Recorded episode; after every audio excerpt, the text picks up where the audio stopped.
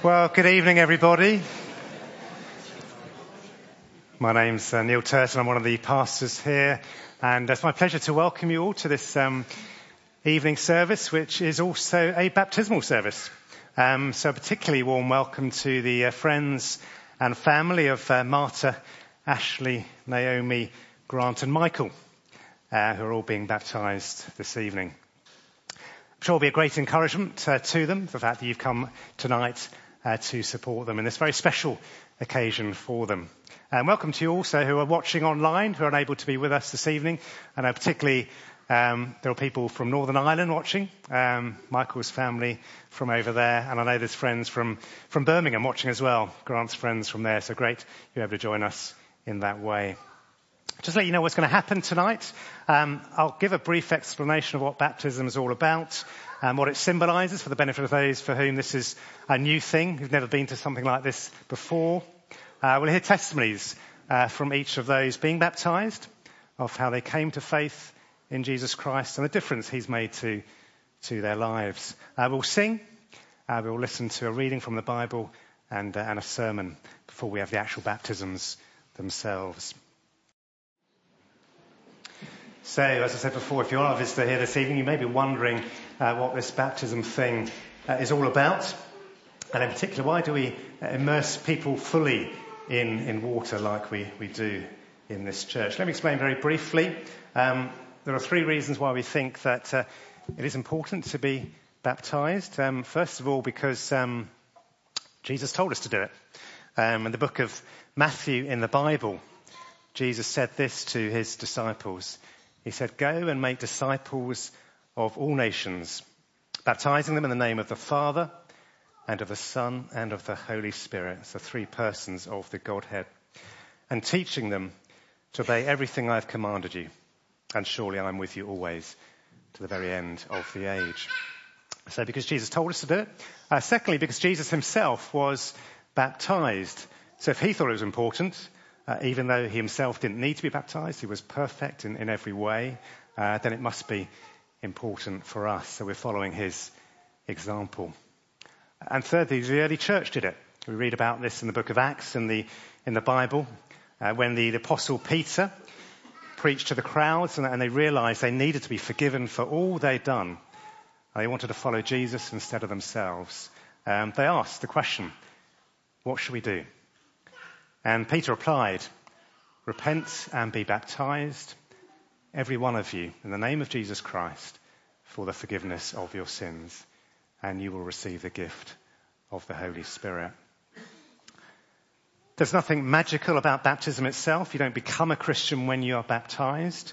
Um, baptism is, a, is an outward symbol of something that has already taken place in the heart of the person being baptized. What is it symbolizing? What does it actually mean? Um, again, two things. We are made spiritually clean. Baptism reminds us that our sins have been forgiven or washed clean by Jesus as we put our trust in Him. And as we become one with Jesus, as we are united with Him, He takes our sin and we receive His righteousness in return, which is not a bad deal for us. And secondly, we're given new life, new spiritual life. The going under the water represents the end or the death of our old way of living, and the coming up out of the water represents the beginning or the resurrection to a new life, which is why we baptize by complete immersion. So hopefully that will understand a little bit about what is uh, uh, going on when we do the baptisms later on. But let's now pray and uh, commit this time to, to God. Let's pray. Father God, we thank you for the special gift of baptism. We thank you for all it means, for all that it symbolizes in the life of a believer. The dying to sin and the end to our former way of life in which we lived for ourselves. And being raised with Jesus to a new life, a life of joy in the Spirit a life in which we can know your forgiveness, a life in which we no longer need to fear death because we have a great hope of eternal life with you in all your glory. So we thank you that it's by your grace that Marta, Ashley, Naomi, Grant, and Michael have come this evening ready to be obedient to the Lord Jesus and to testify to their faith in Him, ready to receive your blessing. And we pray you would make very real to them this evening the experience that they've already enjoyed of being united with Christ in His death and resurrection. It may be a, a challenge to all of us here, maybe for the first time, to respond to the invitation of our lives that you hold out to everyone. Maybe to challenge us to recommit our lives to you. But we pray you'd be with us all, and may everything that we do this evening bring you honour and glory. In Jesus' name, Amen. So we come now to our testimonies. We're going to hear from those getting baptized to how they came to faith and the difference Jesus has made to their lives. We're going to start with uh, Marta and Naomi and then Grant. Uh, then we'll sing another song and then we'll have um, Michael and Ashley after that. So, uh, Marta, can I invite you to, to come up to, to the front? Good evening, everyone. So I grew up in the Catholic faith, uh, hearing all about God, and I knew that He was holy. But to me, He was someone up there. He was distant. And I'll give you an illustration of this. Where I grew up in South Africa, it is typical um, to have hot, searing temperatures of mid 30, 40 degree heat. And it's really hot, sweltering during the day, cracking, and um, but as the afternoon approaches, uh, there's big storm clouds develop, and then there's a tremendous storm, and there's big sort of cracking thunder and lightning. It's really intense. And as a young girl, I remember feeling very scared when this happened, and someone telling me that this was really God upstairs, and he was angry with me. And in his anger, he was throwing his furniture around, that was the thunder, and flicking his light switches on and off, that was the, the lightning. And I really did believe this.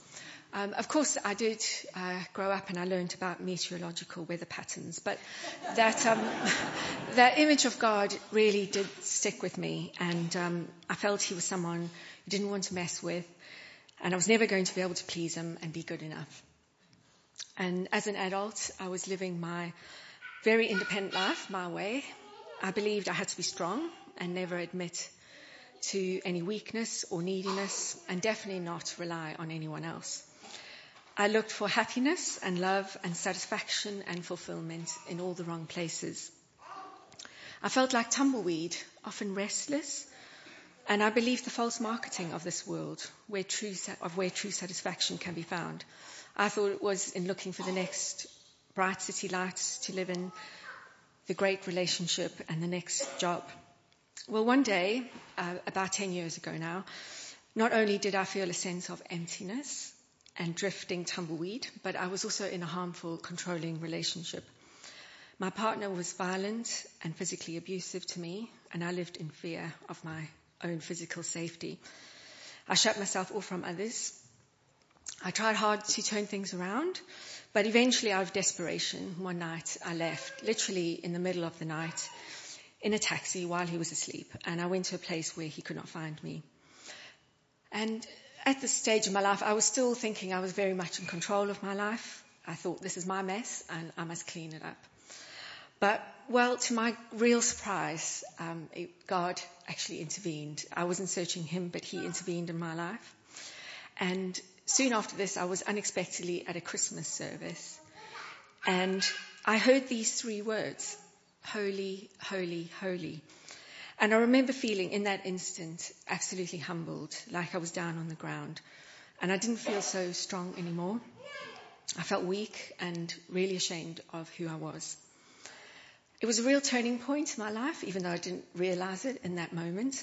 But soon after this, things changed quite significantly. And I had what felt like at the time unconnected encounters, conversations with people, people who shared Bible verses with me, um, people who shared um, their testimonies, shared their faith stories, and even a complete stranger who shared a Christian song with me at an airport that really moved my heart. I dusted off my old Bible that I had received as a teenager and I hadn't read in decades, and I started reading it. It didn't make much sense to me, but I was intrigued. And there were things even that I read that I was quite offended by, but I was still compelled to know more. And I started meeting with Christians as well. And I learned that in the Bible, Jesus is described as the lion, the lion of Judah. He has unrivaled power and strength, and yet he was also the lamb, the lamb in weakness who was slain, the lamb who went to the cross in our place. And we read in John's Gospel that the night before Jesus died, he said these words Greater love has no one than this, to lay down one's life for one's friends. So I realized that Jesus laid down his life for me, and he loved me before I expressed even one ounce of love towards him. He loved me in my worst days and in my worst times, and despite me being not good enough. And when that knowledge reached my heart, I knew that I had to give my life to Jesus. I also came to see that God does indeed dwell in the high place, a bit like that upstairs world of thunder and lightning from my childhood mind. And He is most definitely holy. But through Jesus, He met me in the low place, in my humility and shame and weakness. And now I know He is the God of love, grace, mercy, and compassion. And I am His. And I now know that He doesn't want my strength but he actually wants to give me his. And I'm utterly dependent on him forever. My heart still has a tendency to go chasing after the things of this world that I think will satisfy me. But now I know that it is only Jesus who satisfies. And he brought me from death to life. And I'm very excited to show this today through my baptism. Thank you.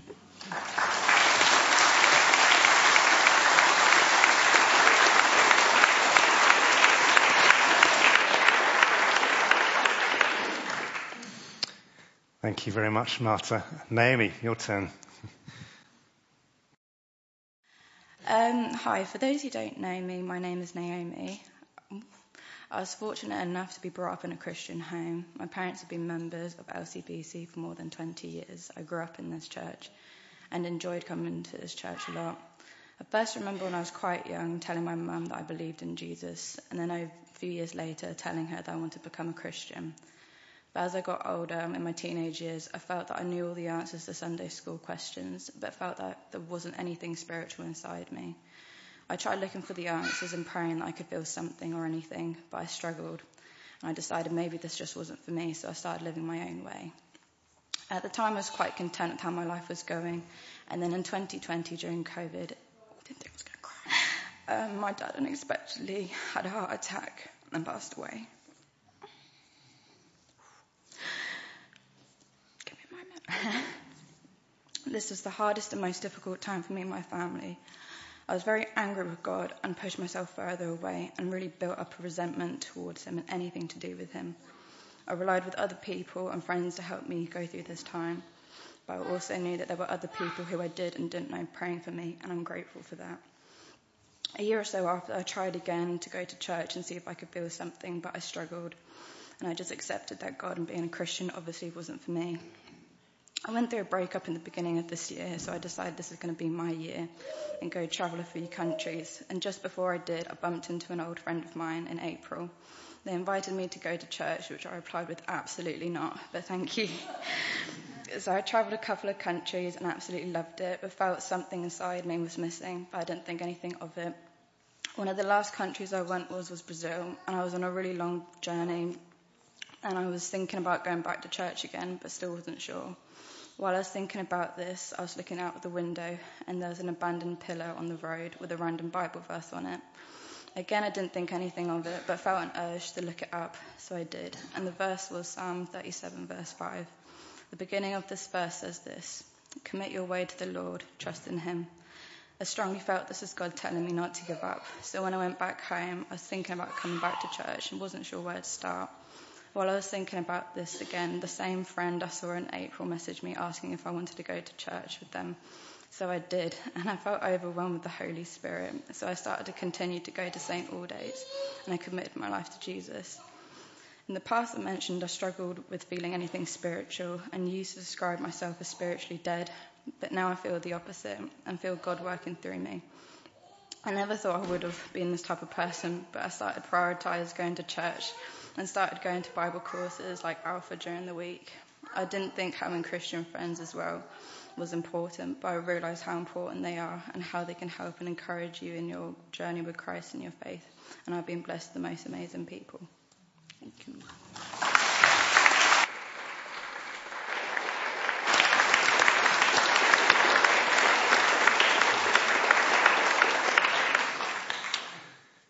Thank you, Naomi. Lots of tears being shed there, I think, weren't there? Um, Grant, uh, your turn. Up you come.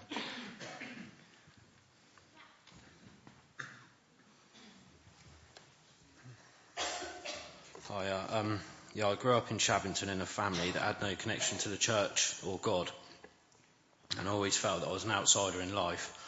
From a young age, I felt disconnected from everyone, and I started smoking cannabis at around 13, 14.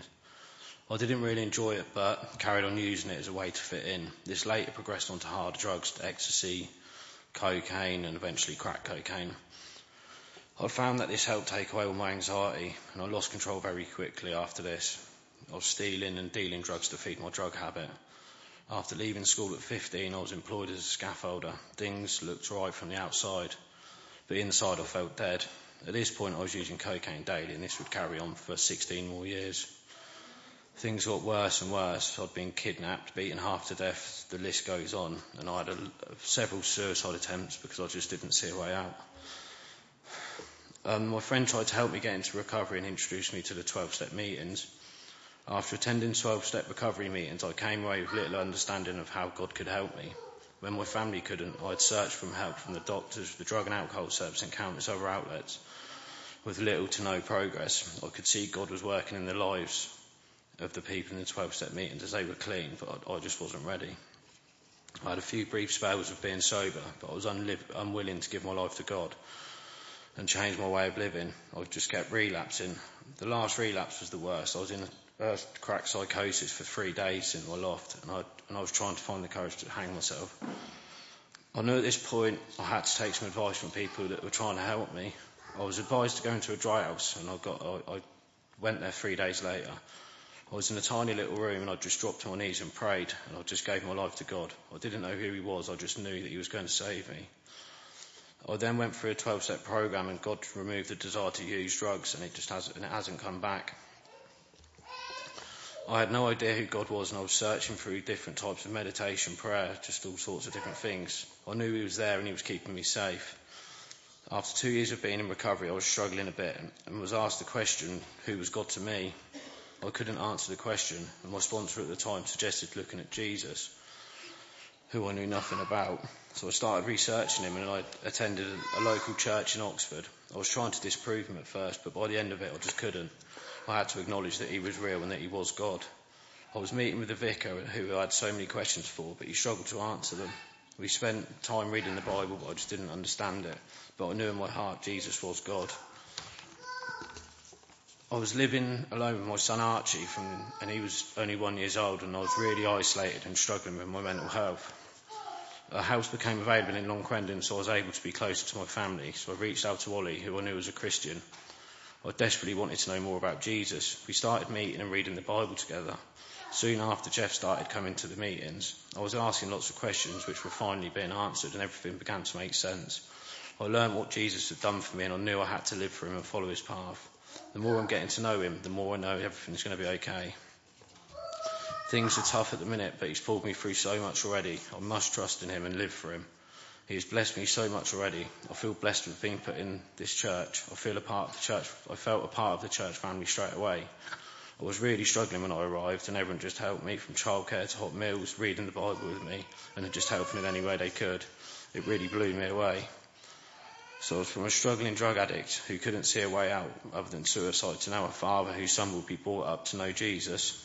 I get to help other drug addicts in recovery and I'm soon to be married. I'm grateful for this new life God has given me. The song I chose tonight had these words, I am chosen, not forsaken, and free at last, He has ransomed me, His grace runs deep. This is the power of Jesus in my life. I would like to finish with a verse from James 1.12. Blessed is the one who perseveres under trial, because having stood the test, that person will receive the crown of life that the Lord has promised to those that love him. Thank you.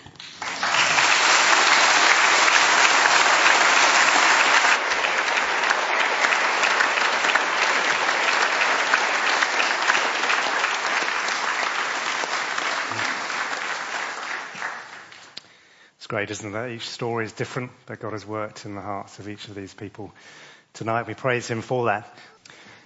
Wonderful, isn't it, as we hear these testimonies that um, what's changed in all of these people is that whatever they have found their identity in the past, it's now the same for each one of them. They're a child of God. That is the most important thing for each one of them.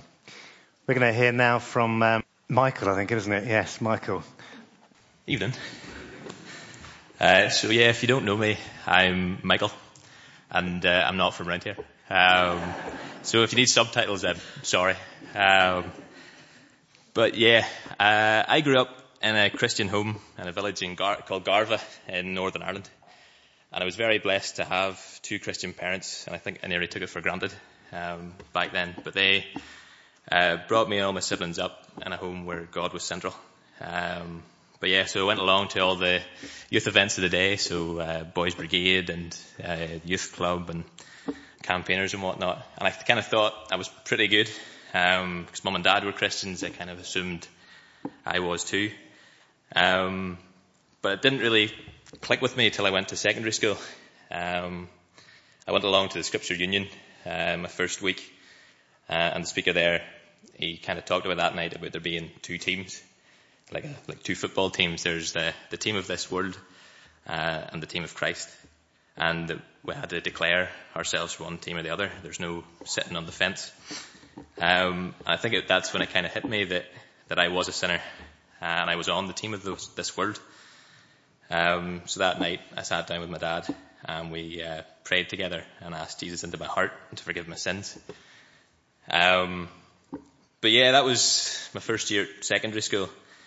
Um, but kind of, if you don't know if you know Northern Ireland, it's a bit of a, a Christian bubble, and I kind of didn't face many adversities or difficulties growing up. Um, I had a great group of Christian friends who I learned a lot from, and they're great encouragement. But um, I kind of nearly had Jesus in the passenger seat in my life. Um, I hadn't quite given over complete control, um, which was at this point when I went to university uh, in Belfast. I decided to join the uh, the skydiving club. I don't know why. Um, I think it was because my older cousin, he had joined a few years ago, so I had to prove I was as tough as he was. Um, but I did two solo jumps um, with a 50% success rate. Uh, so it was my second jump, and I, I did all the pre-jump checks of altimeter and checking the radio piece and all was working. Um, and I was working on the ground, but when I got on the plane, it fell very quiet. Um, we got up to 3,000 feet, and the instructor told me to stick my feet out and give me a, a push. um, so I fell for about four seconds, and then my parachute deployed, but it had malfunctioned, um, and my earpiece had also broken. Um, so apparently on the ground they were shouting at me to pull my reserve, but I kind of looked up and thought I could maybe fix it myself uh, and try to pull the lines off the top because it was being choked by the lines itself. And I struggled by myself to try to unfurl this parachute. Um, but I was praying like I hadn't prayed in a long time. Um, and I was fell to about below 1,000 feet, and it was too low at that point to even pull the reserve. Um, but there was some something happened. There was a an updraft or something, but the lines became free, and I got control of the, the parachute again. Um, but I ended up. It's quite an open area, and there was no trees in the area, bar three. Um, but of course, whenever I aimed for the field I was going for, I hit one of those three trees at 20 miles an hour. But it was the protection of God that day that um, I didn't even break a bone. Um, but I really struggled to kind of settle back into to life after that. Um, I think it was just knowing that I was so close to dying that day and knowing that Jesus had made that ultimate sacrifice for me, but I wasn't prepared to even share my faith with others. Um, I kept quiet at university uh, about my faith and always thought that if so, there's always someone better than me to to help out those kind of things. Um, but at this point, I kind of handed the, the steering wheel over to to Jesus. Um, I think it was I started volunteering for kids camps um, in Northern Ireland to kind of help spread the gospel that way, and uh, also went on a Latin uh, mission team to Bolivia. Um, and it's just been uh, trying to lean on God in all situations and trusting Him and giving Him complete control. Um, and through those camps that I actually met Naomi, my wife. Um, and it's we still we've come through a few difficult years, but um, it's been God that's kind of given us the strength to get through.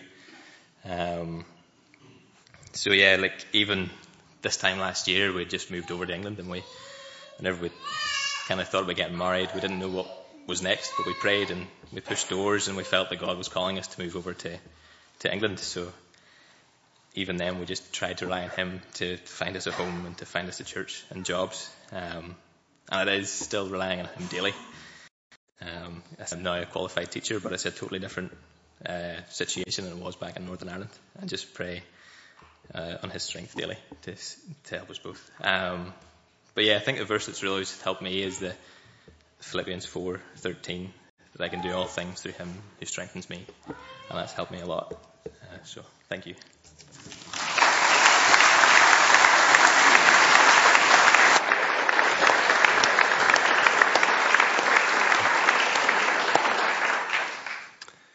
Thank you very much, Michael. I'm sure those watching at home would have been very pleased to hear that testimony. Um, last uh, but not least, anyway, Ashley. Romans 5:8 says, "But God proves His own love for us in the, that while we're still sinners, Christ died for us." I literally came from the depths of hell. I was the lowest of the low, bottom of the barrel, alcoholic addict that didn't care if I lived or died. I stopped being a mother, daughter, auntie, sister, and niece, and I hated my life. My rock bottom came when I was in hospital for the second time on an alcohol detox, hearing my daughter's voice in my head asking me, Mummy, where are you? I need you, don't leave us. I knew if I carried on, she wouldn't have a mummy much longer. She was better off with her dad and mine and his families than me. I decided I was going to find a way out. I prayed in hospital that night, and from that night, my life changed, and I'm grateful every day. I was given a second chance.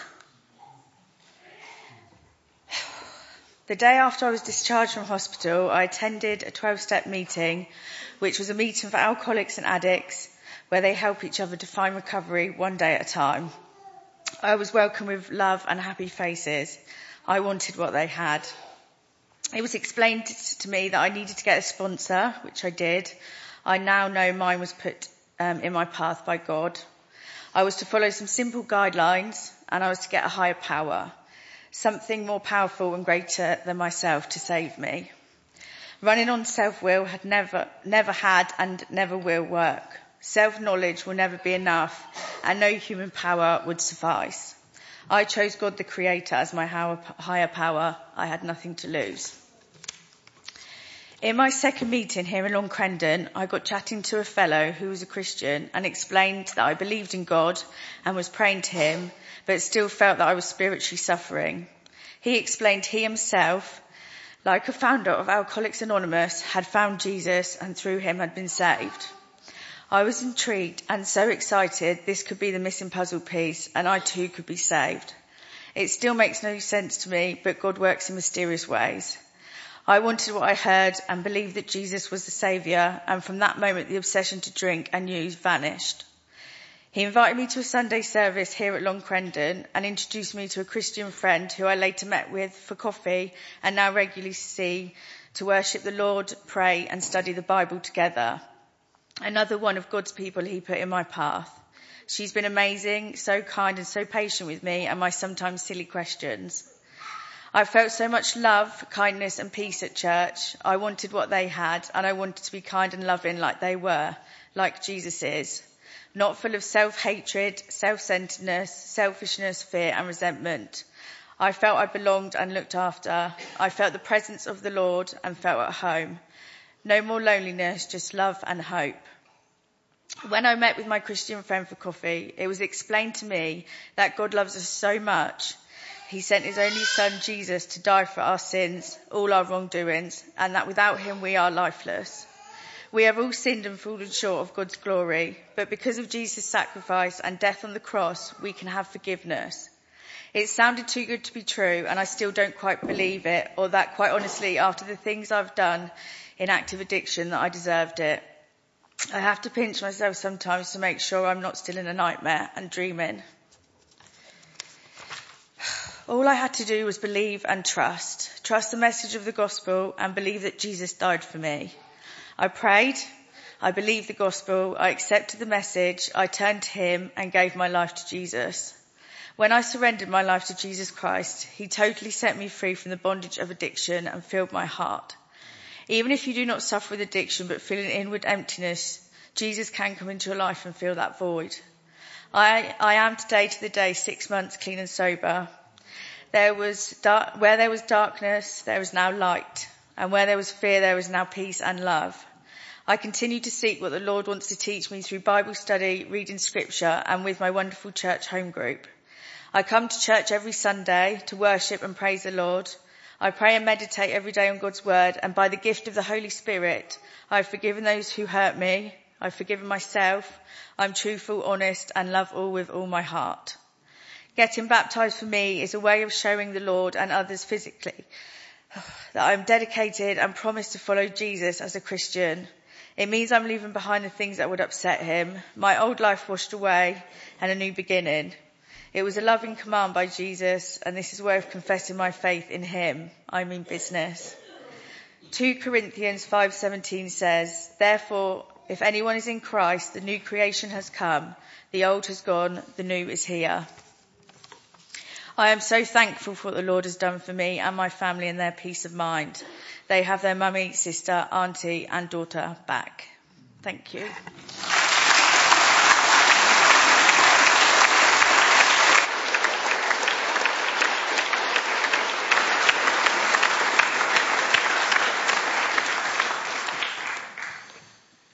Lord on Ashley, I know you were very nervous beforehand, but uh, praise the Lord for your testimony as well. Our reading this evening is 1 Thessalonians chapter 5 verses 1 to 11 and it's page 1188 in the church Bibles and page 1798 in the large print church Bibles. The day of the Lord. Now brothers and sisters, about times and dates we do not need to write to you for you know very well that the day of the Lord will come like a thief in the night. While people are saying peace and safety, destruction will come on them suddenly, as labour pains on a pregnant woman, and they will not escape. But you, brothers and sisters, are not in darkness, so that this day should surprise you like a thief. You are all children of the light and children of the day. We do not belong to the night or to the darkness. So then, let us not be like others who are asleep but let us be awake and sober. For those who sleep, sleep at night, and those who get drunk, get drunk at night. But since we belong to the day, let us be sober, putting on faith and love as a breastplate, and the hope of salvation as a helmet. For God did not appoint us to suffer wrath, but to receive salvation through our Lord Jesus Christ. He died for us so that whether we are awake or asleep, we may live together with him. Therefore, encourage one another and build each other up, just as in fact you are doing. I wonder if you can finish the sentence. Time flies when? Go on, give it a go. You can say it out loud. Time flies when? Good. Right place at the Good. I'm having the time of my. Well done. Time is a precious thing, isn't it? Every day we have 24 hours of it. That means we have 1,440 minutes, 86,400 seconds in life, in all its busyness, time can be a hard thing to have a sense of. I wonder if I can help you visualize it by this diagram on the screen. Can you see what it's doing? On the left hand side, you've got the days of the week, and corresponding to those days, you've got years. I wonder where you are Can you plot yourself? Me? Wednesday morning sitting down for a bowl of Weetabix. Right? That's where I am. In that 30 to 45 bracket. Where are you? But here's another question. Not just where are you? But who are you? Who are you in that week? Now, some of you might be a Monday wanderer. Right at the beginning of the week, looking ahead and thinking, who could I be? What should I do? All the possibilities lie in front of me. A Monday wanderer. Some of you might be a midweek worrier. You look back, you look forward, and maybe ask questions like, am I doing the right thing? Am I doing too much? Am I doing too little? Maybe I've made a few mistakes. Maybe I've made a mess of this. Can I start again? A midweek warrior. Or maybe you're a weekend winner. You look back at your life and think, you know what? All the things that I set out to achieve, I've done it. Whether it's career or family or possessions or whatever it might be, you look back with a winner's mentality. You've done it. You've made it. But maybe you're at the weekend thinking, is this it? Is this all there is? A weekend winner. It's always helpful to be reminded that however much we might have achieved in life, there's always someone that's achieved more. So it's helpful to look at someone who has achieved everything in their profession, has reached the very top and listen to what they have to say about what they found when they got there. Madonna still holds the record for the female artist with the most number one singles in history. Again, you've got to admit that's reaching the top of your profession, right? Here's what she said. My drive comes from the fear of being mediocre. I can push through spells of it and achieve something special, but then I feel like I'm still mediocre and uninteresting unless I do something else. Even though I've become somebody, I still have to prove I'm somebody. This struggle has never ended. I guess it never will. As you plot yourself on the week, we're all left asking ourselves the question, who am I? Am I just a collection of what happens over the course of these 70, 80, 90 years? Am I the sum total of my successes or failures in this life? Am I defined by what I do? Well, the claim of the Christian faith and the testimony and witness of the testimonies of the stories you've heard from those being baptized claim this. You are more than what you do. There is an identity on offer that is based not on what you do, but based on what someone else has done for you. Now that's a big claim, right? Maybe you've heard that before, maybe never. But to understand it properly, I think I need to take you back in time. Did you notice as you were listening to the stories of those being baptized, they didn't start telling you about today. Did you notice that? About the here and now? All of their stories started in a place called before. A place that we all find ourselves in. The reading that Naomi gave us describes this place of before like this. Notice the words highlighted darkness of the night. Now, this isn't a physical darkness on the outside, like being in a room without a lamp or being outside on a moonless night without a torch, but a spiritual darkness, a darkness on the inside, a darkness where our hearts are blind to God, blind to who He is, blind to what He's done, blind to what He's like, blind to the fact that He made us, that He's given us everything that we have, that He calls us to live our lives His good way. A darkness of heart where we're dark to God Himself. Through our thoughts and words and actions, we reject God. We live our lives our way and say to God, I don't need you. I don't want you.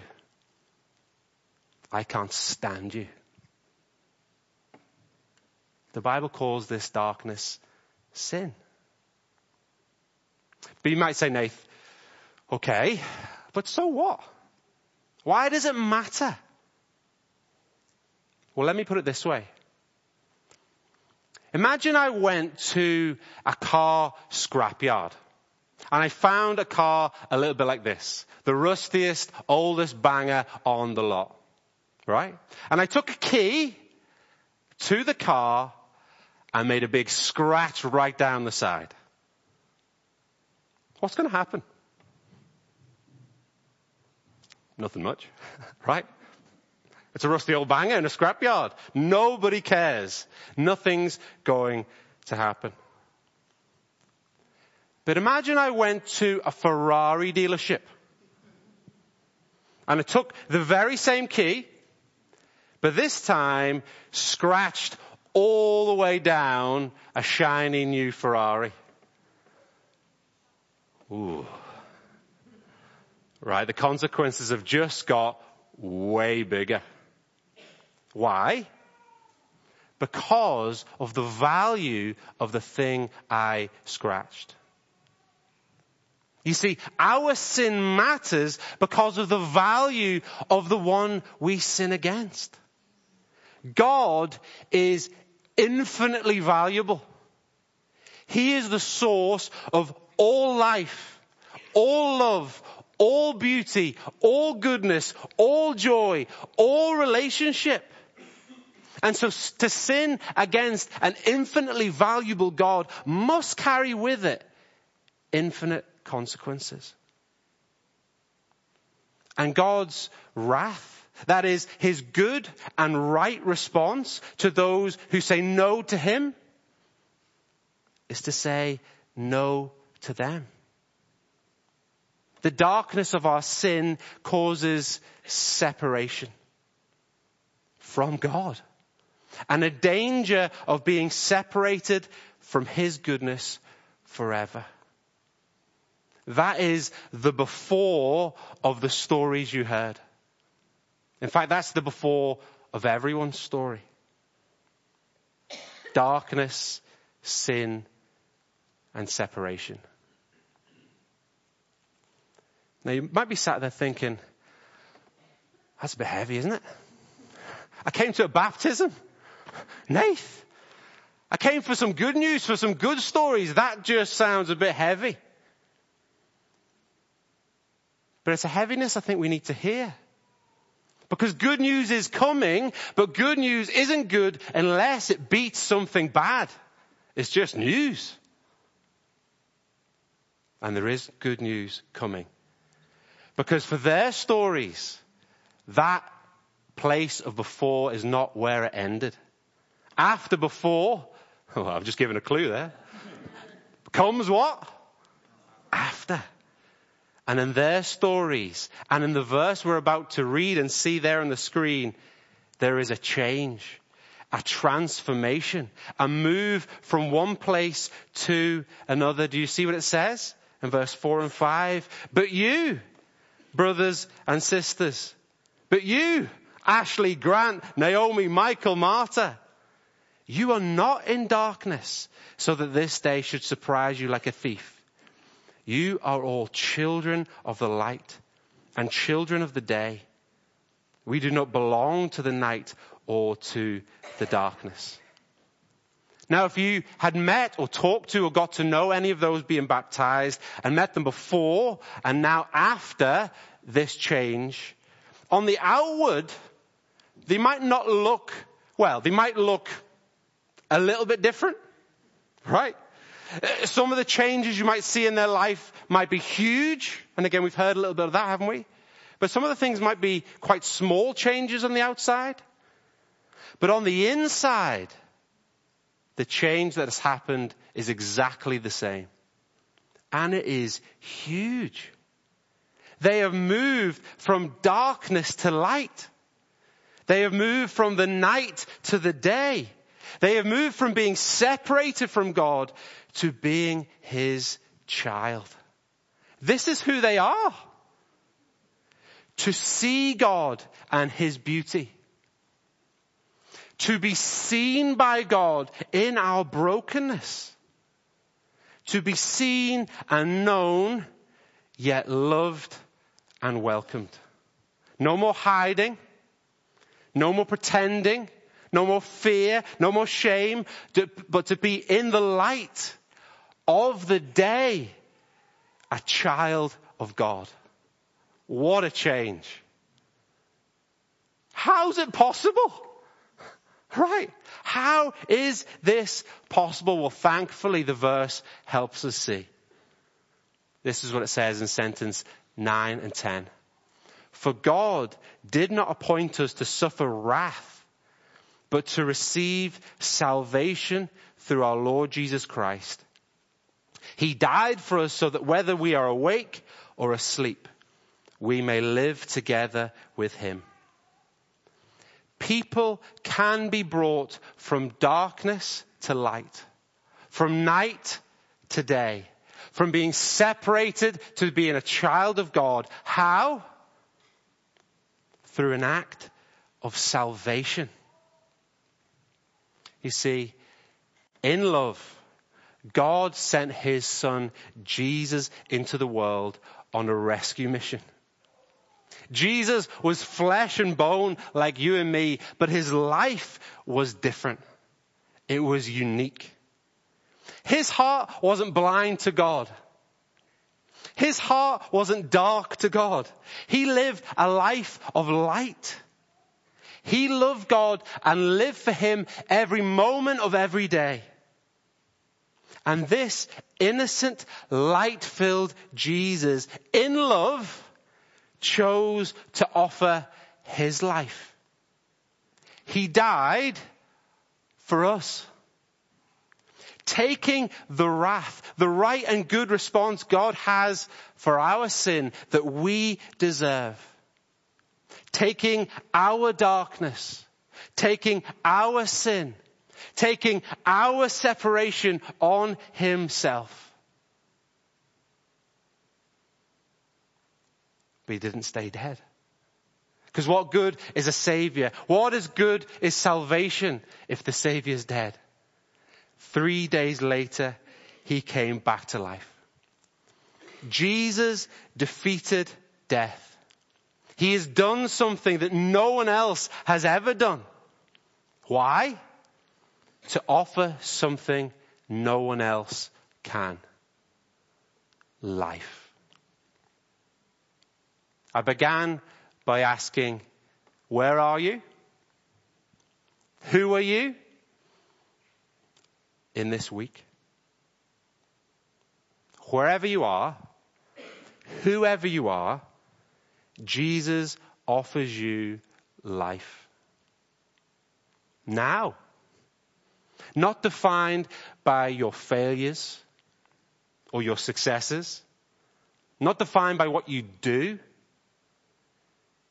Jesus offers you life defined by love, defined by forgiveness, defined by what he has done. And for those of you that are being baptized today, this is your life. This is your identity. This is who you are. The verse tells you, keep putting this identity on. But since we belong to the day, let us be sober, putting on faith and love as a breastplate and the hope of salvation as a helmet. Remind yourself every day, I'm no longer in the dark. I am in the light. I am of the day. I am a child of God. And like a helmet, like a breastplate, it will protect you from the lies you may come across. But more than that, for those who admit their before of darkness, for those who trust in salvation through the life, death, and resurrection of Jesus, Jesus offers a life that begins now and a life that doesn't stop at the weekend. A life that continues past this week into the next. A life that lasts beyond death with our Savior Jesus forever. This offer is for all. This offer is for you. Please don't wait until it's too late. No one is guaranteed this week's weekend. No one is guaranteed tomorrow. So could today, could today be the day where you join with those being baptized in saying with all your heart, I am in the light. I am of the day. I'm a child of God. Not because of what I do, but because of what He has done. Can I pray for us?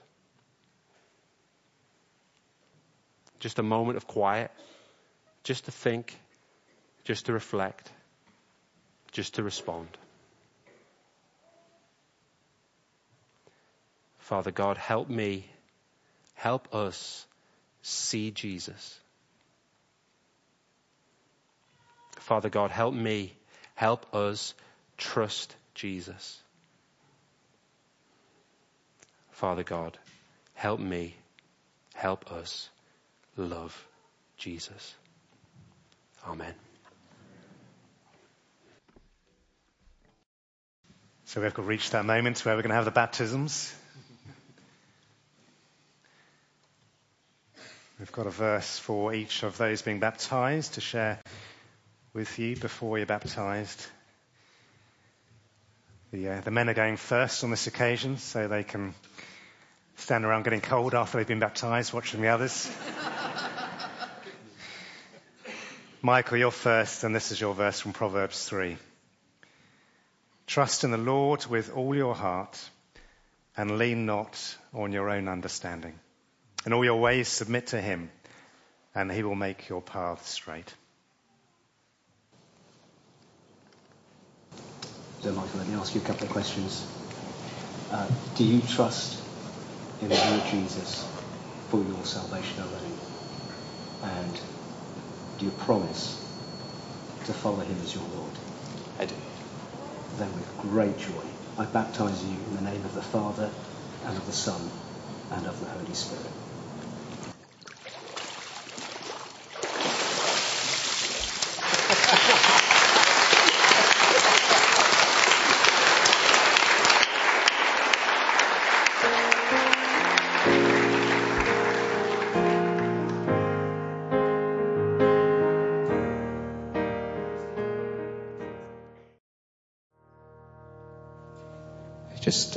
Pray for you now. Uh, Heavenly Father, do thank you so much uh, for the work that you've been doing in Michael's heart. Uh, Father, I pray that uh, yeah, he would indeed uh, trust in the Lord for all things. please, would you continue to protect his heart? would you continue to grow him in his love and knowledge of the Lord Jesus? We ask this in his name. Amen. Next up is Grant. Grant, your verse is Proverbs 18, verse 10. The name of the Lord is a fortified tower. The righteous run to it and are safe. I'm going to ask you a couple of questions. Do you trust in the Lord Jesus alone for your salvation? And do you promise to follow him as Lord? I do. Then with great joy, I baptize you in the name of the Father and of the Son and of the Holy Spirit.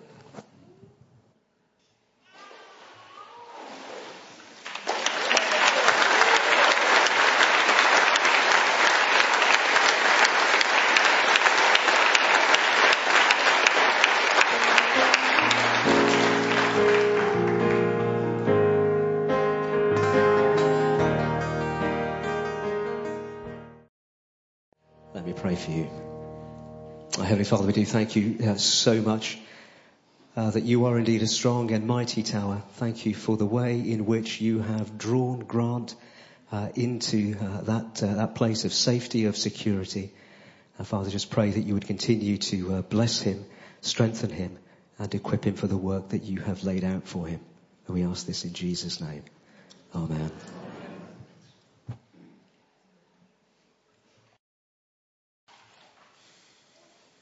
Ashley, this is your verse from Romans 1, verse 16. For I'm not ashamed of the gospel, because it is the power of God that brings salvation to everyone who believes. Ashley, let me ask you the same questions. Do you trust in Jesus Christ alone for your salvation? I do. And do you promise to follow him as your Lord? Then with great joy, I baptize you in the name of the Father and of the Son and of the Holy Spirit.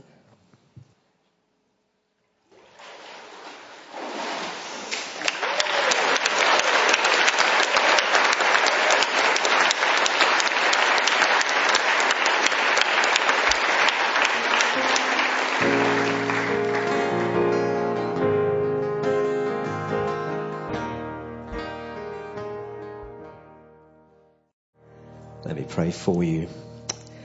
Uh, Heavenly Father, we do thank you so much uh, that Ashley is uh, is not ashamed of the gospel. Thank you that it is indeed the power of God unto salvation, and through it, uh, your righteousness is revealed. Uh, thank you that uh, she is indeed a new creation.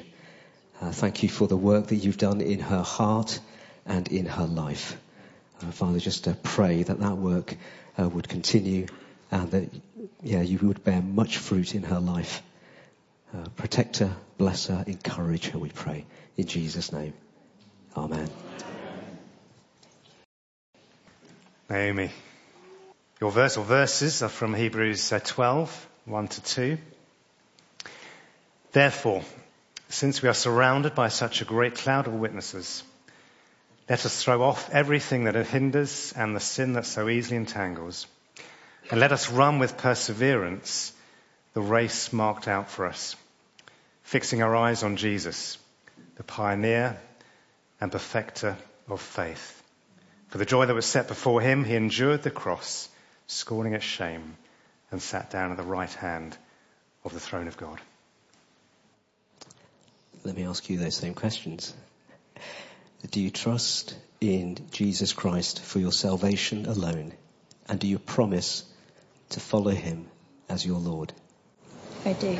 Then with great joy, I baptize you in the name of the Father and of the Son and of the Holy Spirit.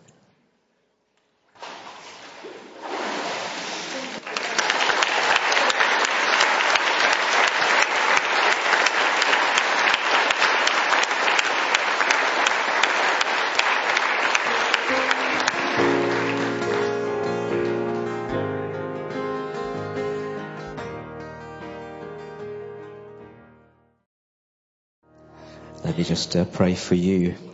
Uh, Heavenly Father, we do thank you so much uh, for Naomi's testimony this evening of your goodness, of, uh, of your faithfulness, of the way that you have been at work in her heart, drawing uh, her back to you. I thank you so much uh, for the host of witnesses uh, that have been around her. And Father, I thank you for uh, drawing her to yourself. Uh, please would you continue that good work in her heart. And I pray that she would continue to grow in love and knowledge of the Lord Jesus. That she would delight in being a child of God, known by you with her name written in the book of life. protect her and bless her, we pray. In Jesus' name. Amen. Marta, your verse, uh, verses are from Galatians chapter 6, 9 and 10. Let us not become weary in doing good, for at the proper time we will reap a harvest if we do not give up. Therefore, as we have opportunity, let us do good to all people, especially to those who belong to the family of believers. Let me ask you those questions. So, Marta, do you trust in Jesus Christ alone for your salvation? And do you promise to follow him as your Lord? I do. Then with great joy, I baptize you in the name of the Father and of the Son and of the Holy Spirit.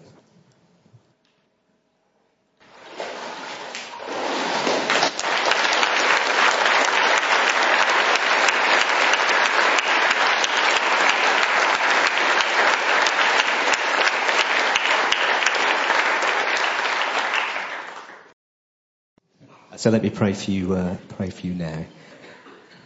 Uh, Heavenly Father, do thank you uh, so much uh, for the way that you've had your hand uh, on Marta uh, through her whole life.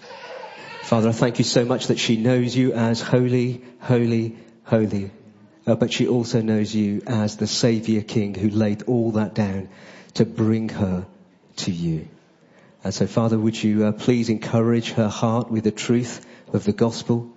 And please would you continue to use her powerfully uh, to proclaim the truth of uh, the salvation which you hold out for all. Uh, might she be a really powerful instrument in your hand. Bless her, protect her, and encourage her, we pray. In Jesus' name. Amen. I think the guys going to go and get changed now. Um, so when you do finish, um, please give them a few minutes before you go into the toilets. They might be in the middle of changing out there. Um, I hope you've enjoyed your time here this evening and been encouraged by these stories of, of transformation.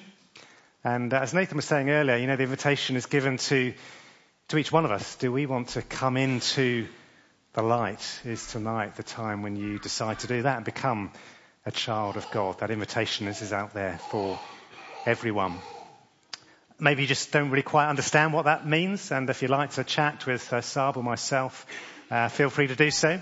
And we'd be very happy to do that. Or grab a little book on the way out on the table by the door and maybe just have a read of yourself. And in January, we're running a, um, a four week course, if you like. What's life all about? Um, looking at those questions. Who am I? What's my biggest problem? What's my greatest solution? And what's my ultimate hope? And there'll be more information available on that in due course. So do please take note of that. But let me close now with, um, with a blessing. The Lord bless you and keep you. The Lord make his face shine on you and be gracious to you. The Lord turn his face towards you and give you peace. Amen.